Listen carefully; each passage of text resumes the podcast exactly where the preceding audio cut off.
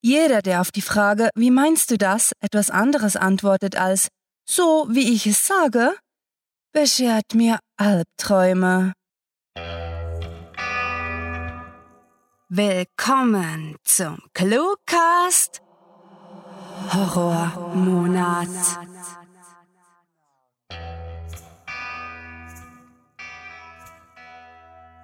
Seid ihr da? Ich kann gerade nicht laut sprechen. Sie sind mir auf den Fersen. Ihr wisst schon die Deckung! Wir dürfen uns nicht bewegen, keinen Mucks machen. Ruft um Himmels Willen nicht die Polizei, das würden sie uns niemals vergeben. Denkt an etwas Schönes, lenkt euch ab. Ihr seid an einem sicheren und gemütlichen Ort und habt viel Spaß mit der Kurzgeschichte.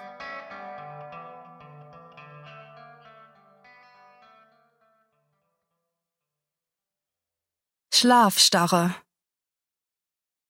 Warnung. Diese Kurzgeschichte enthält Szenen und Gewaltdarstellungen, die auf einige Hörer anstößig wirken könnten. Ihr goldenes Haar fällt wie ein Tuch aus Seide über ihren zierlichen Nacken, endet zwischen ihren Schulterblättern und schenkt dem spätnachmittäglichen Sonnenglühen eine surreale Spiegelfläche. Sie trägt schlichte, hellblaue Jeans und einen cremefarbenen Sommerpullover, der sich kaum von ihrer hellen, beinahe durchlässigen Haut absetzt. Und sie bleibt unberührt vom frischen, salzigen Wind der See, welcher vor der nahtlosen Fensterfront über das tiefschwarze Wasser tobt. Währenddem sie durch ihre Smaragdaugen auf die weiße, makellose Wand starrt, beobachte ich sie aus dem Hintergrund, studiere ihren schmalen Rücken. Sie hat keinen Namen, doch ihr Gesicht reflektiert die Welt. Sie ist der Mond. Ich lausche dem scharfen Zischen des Vorschlaghammers, als er neben mir die Luft durchschneidet, und genieße sein Gewicht, das an meinen Armen reißt, bevor sie beinahe geräuschlos zu Boden gleitet. Für einen Sekundenbruchteil blitzen blanke Knochenfragmente auf und werden sogleich von einem überwältigenden Strom aus hellem, flüssigem Blut weggeschwemmt. Ihr Fleisch ist rosa, und mit jedem meiner kraftvollen Schläge steigt ein Nebel aus winzigen roten Tropfen empor und setzt sich auf dem harten Stahlboden nieder. Wie in Trance mache ich weiter, so lange, bis ihr Antlitz für immer verschwindet und ich versteinere. Träume ich? Nachdem ich endlich aufgewacht bin, wische ich mir den kalten Schweiß von der Stirn und taste im dunklen Echo der eisigen Kajüte nach dem Lichtschalter. Mein Fieber scheint gesunken zu sein, denn die Lichtblitze, die vor meinem Traum durch mein Sichtfeld tanzten, haben mich verlassen.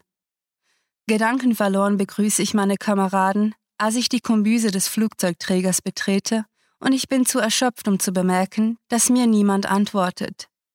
Der staubige Duft des Schwarztees steigt in meine Nase, kitzelt meinen Verstand wach und erinnert mich an eine Zeit, einen Ort, die lange hinter mir liegen. Bin ich wach? Meine Beine fühlen sich so an, als würde Feuer durch meinen Blutkreislauf fließen. Doch das Adrenalin lässt den Schmerz dumpf verhallen und gibt mir die Kraft, weiterzurennen und die Hoffnung, meinem unsichtbaren Verfolger trotz alledem entkommen zu können. Im Quartier der Deckerarbeiter stolpere ich über etwas, verfalle in rasende, wütende Panik.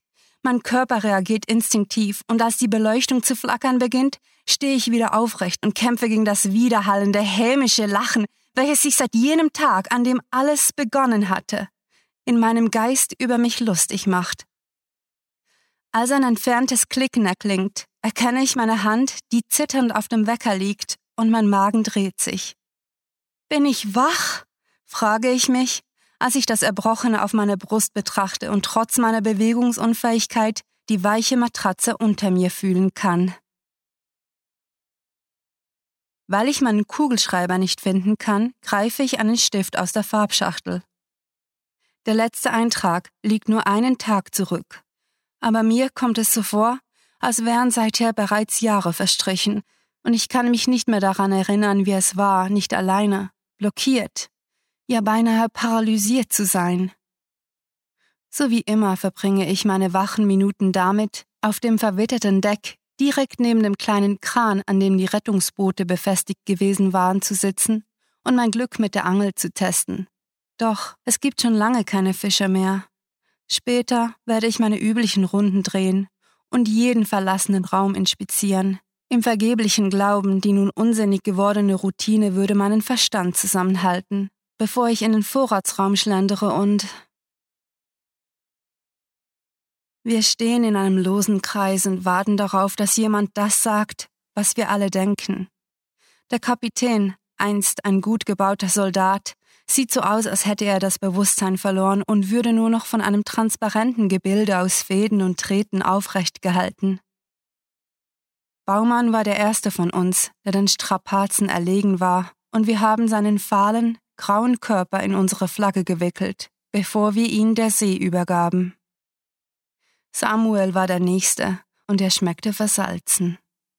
Vielleicht war es aufrichtige Reue, vielleicht auch nur ein dummer Aberglaube, der uns jedes Mal hierhin trieb und uns dazu zwang, unserer Tat beim Gebet in die Augen zu sehen. Gott, wir bitten um Vergebung, beginnt der erste Mat die Andacht, währenddem sich das raue Rauschen der Wellen, dieses stetige, rhythmische Dröhnen in meinen Gedanken einnistet, mich erstarren lässt und daran hindert, wegzudriften und zu vergessen, wo ich bin. Bin ich tatsächlich wach? Süße Fäulnis schlägt mir entgegen, als ich den Vorratsraum öffne, und ich hoffe, dass ich meiner Krankheit erliege, bevor mein Überlebenstrieb mich wieder zum Essen zwingt, bevor das Lachen wieder zurückkehrt. Er war gerade mal 19 Jahre alt, ein Kind, und ich habe seine sehnigen Arme und einen Teil des muskulösen Fleisches aus seinem Rücken unter dem letzten Rest Salz begraben. Bevor ich weiter darüber nachdenken kann, schlage ich die Tür hinter mir zu und lege mich neben seinen blutleeren, aufgerissenen Torso, umarme ihn fest und hoffe, dass das Salz meine Tränen aufsaugt. Sie einfach verschluckt. Ich will träumen. Ich will endgültig und für immer versteinern. Der grüne Stift kratzt über die letzten Seiten des Logbuchs und ich bin mir sicher, dass niemand diese Zeilen jemals lesen wird. Wie die Fische sind wahrscheinlich auch die Menschen vergangen, eine ganze Rasse reduziert auf eine verschwindende Nachkommastelle ihrer einstigen Größe.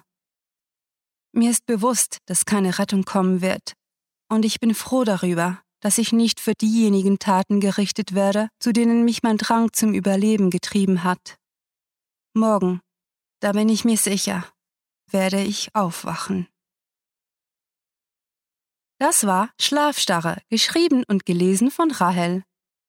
Diese Kurzgeschichte spielte am vorgegebenen Setting Flugzeugträger und beinhaltete die Clues Aberglaube, Farbschachtel, Klick, Lichtschalter und Nachkommastelle.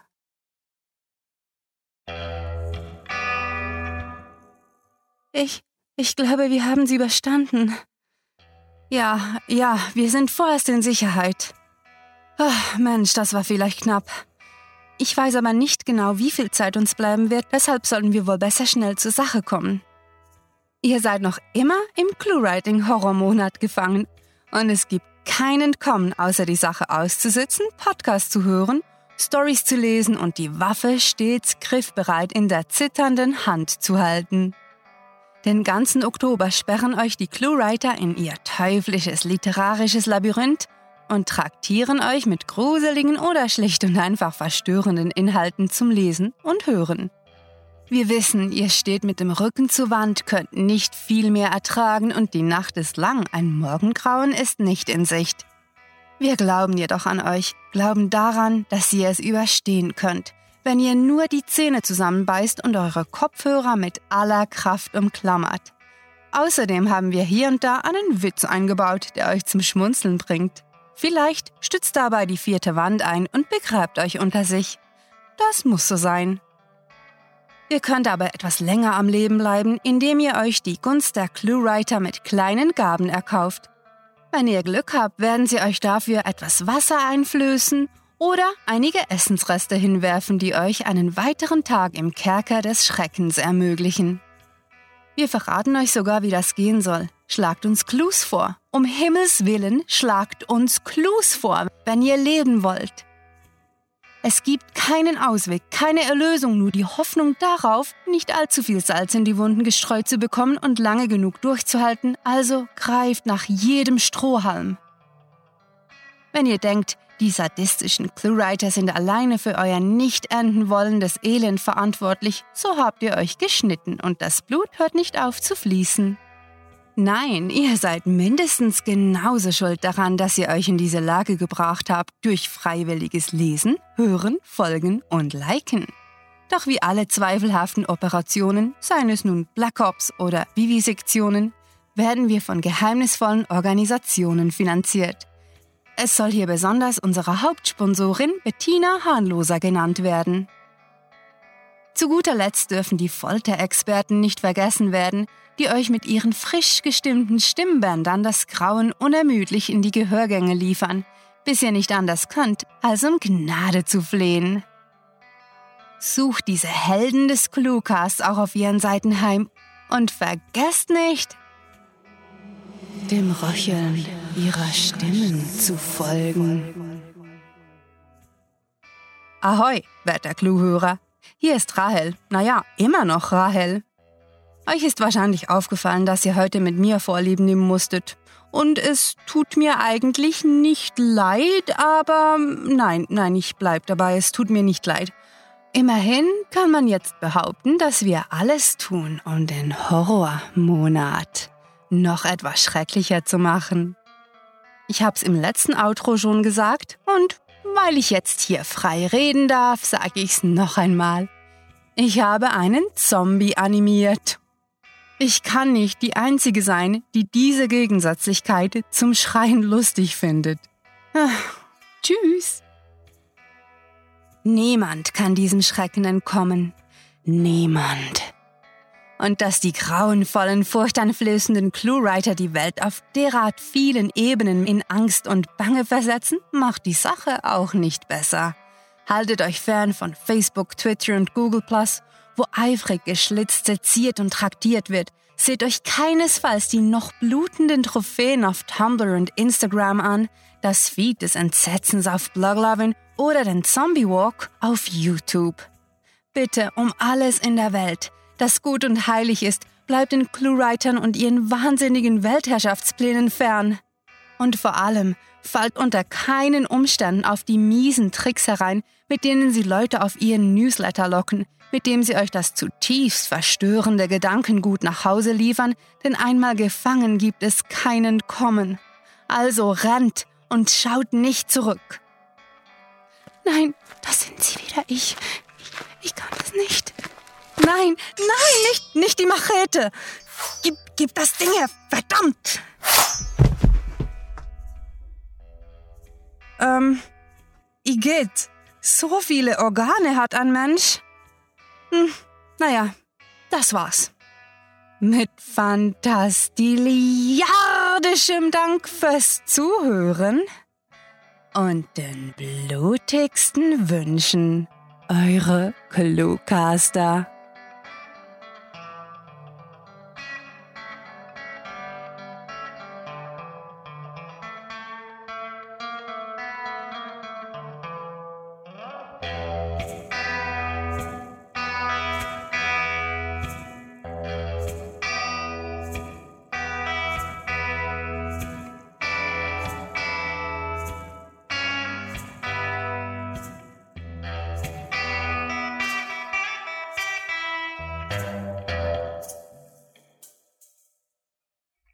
Jedes Kind weiß, dass man eine Stricknadel in eine Steckdose stecken kann. Der wahre Horror ist aber, dass kaum eines weiß, wie genau Elektrizität funktioniert.